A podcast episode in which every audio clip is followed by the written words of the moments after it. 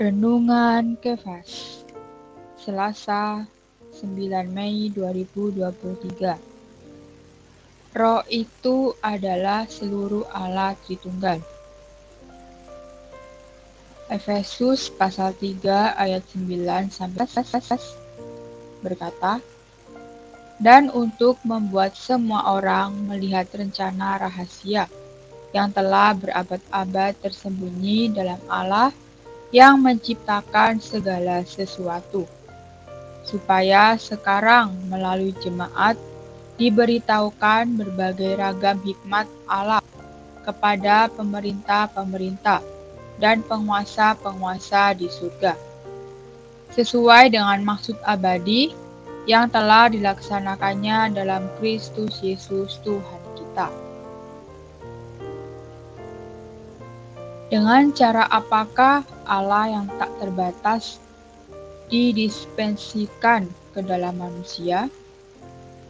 Bapa dengan dirinya sendiri tidak dapat mencapai kita. Demikian pula putra dengan dirinya sendiri tidak dapat masuk ke dalam kita. Bapa tidak dapat dihampiri. Tetapi putra datang untuk diam di antara kita. Tetapi dia tidak dapat masuk ke dalam kita karena dia masih darah dan daging. Sebagai seorang manusia dengan tubuh fisik, dia bisa berada di antara murid-muridnya, tetapi tidak di dalam mereka. Sehingga dia memberitahu murid-muridnya bahwa dia harus mati dan dibangkitkan. Melalui kematian dan kebangkitannya, bentuknya berubah dari bentuk fisik ke dalam bentuk rohani. Allah Bapa diwujudkan di dalam Allah Putra, dan Allah Putra diwujudkan, ditransmisikan, dialami, dan didapatkan oleh kita di dalam Allah Roh. Roh itu sebagai yang ketiga di dalam Allah, kepala, adalah Allah menjadi perwujudan dan pengalaman kita. Arus listrik adalah suatu ilustrasi dari roh itu sebagai penerapan Allah Tritunggal. Terpisah dari arus listrik, listrik tidak dapat digunakan atau diterapkan.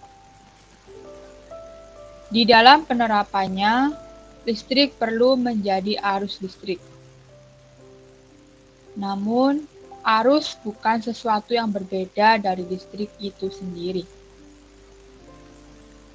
Arus listrik secara sederhana adalah listrik di dalam gerak. Dalam beberapa prinsip, roh itu adalah penerapan Allah Tritunggal kepada kita.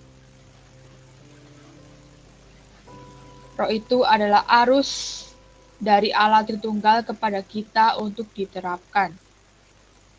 Dia adalah Allah Tritunggal di dalam gerak.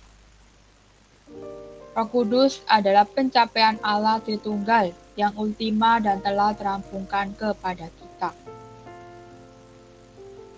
Roh Kudus mencapai Anda, hanya Dia, Allah Kepala yang ketiga, datang dan bahwa Bapa dan Putra tetap tinggal di surga.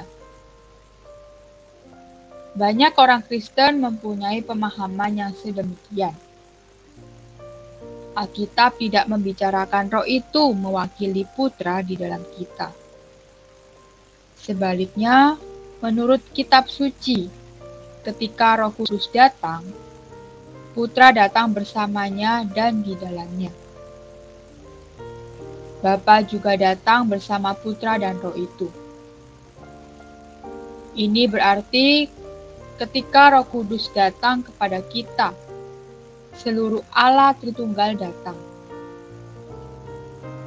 Menurut Alkitab, kita bisa berkata bahwa Bapa adalah sumber, Putra adalah sungai, dan roh itu adalah arus. Betapa ajaibnya bahwa Roh Kudus adalah capaian Allah Tritunggal yang telah rampung terhadap Anda dan saya. Poin hari ini, Allah sebagai roh itu mencapai manusia. Jalan Allah dapat masuk ke dalam kaum imani. Roh itu adalah transmisi Allah. Roh itu adalah seluruh alat. Mari berdoa. Terima kasih atas firman-Mu yang ajaib. Dikau adalah Allah Tritunggal, tiga di dalam satu. Dikau bukan Allah yang terpisah, tetapi dikau adalah Allah yang esa. Amin.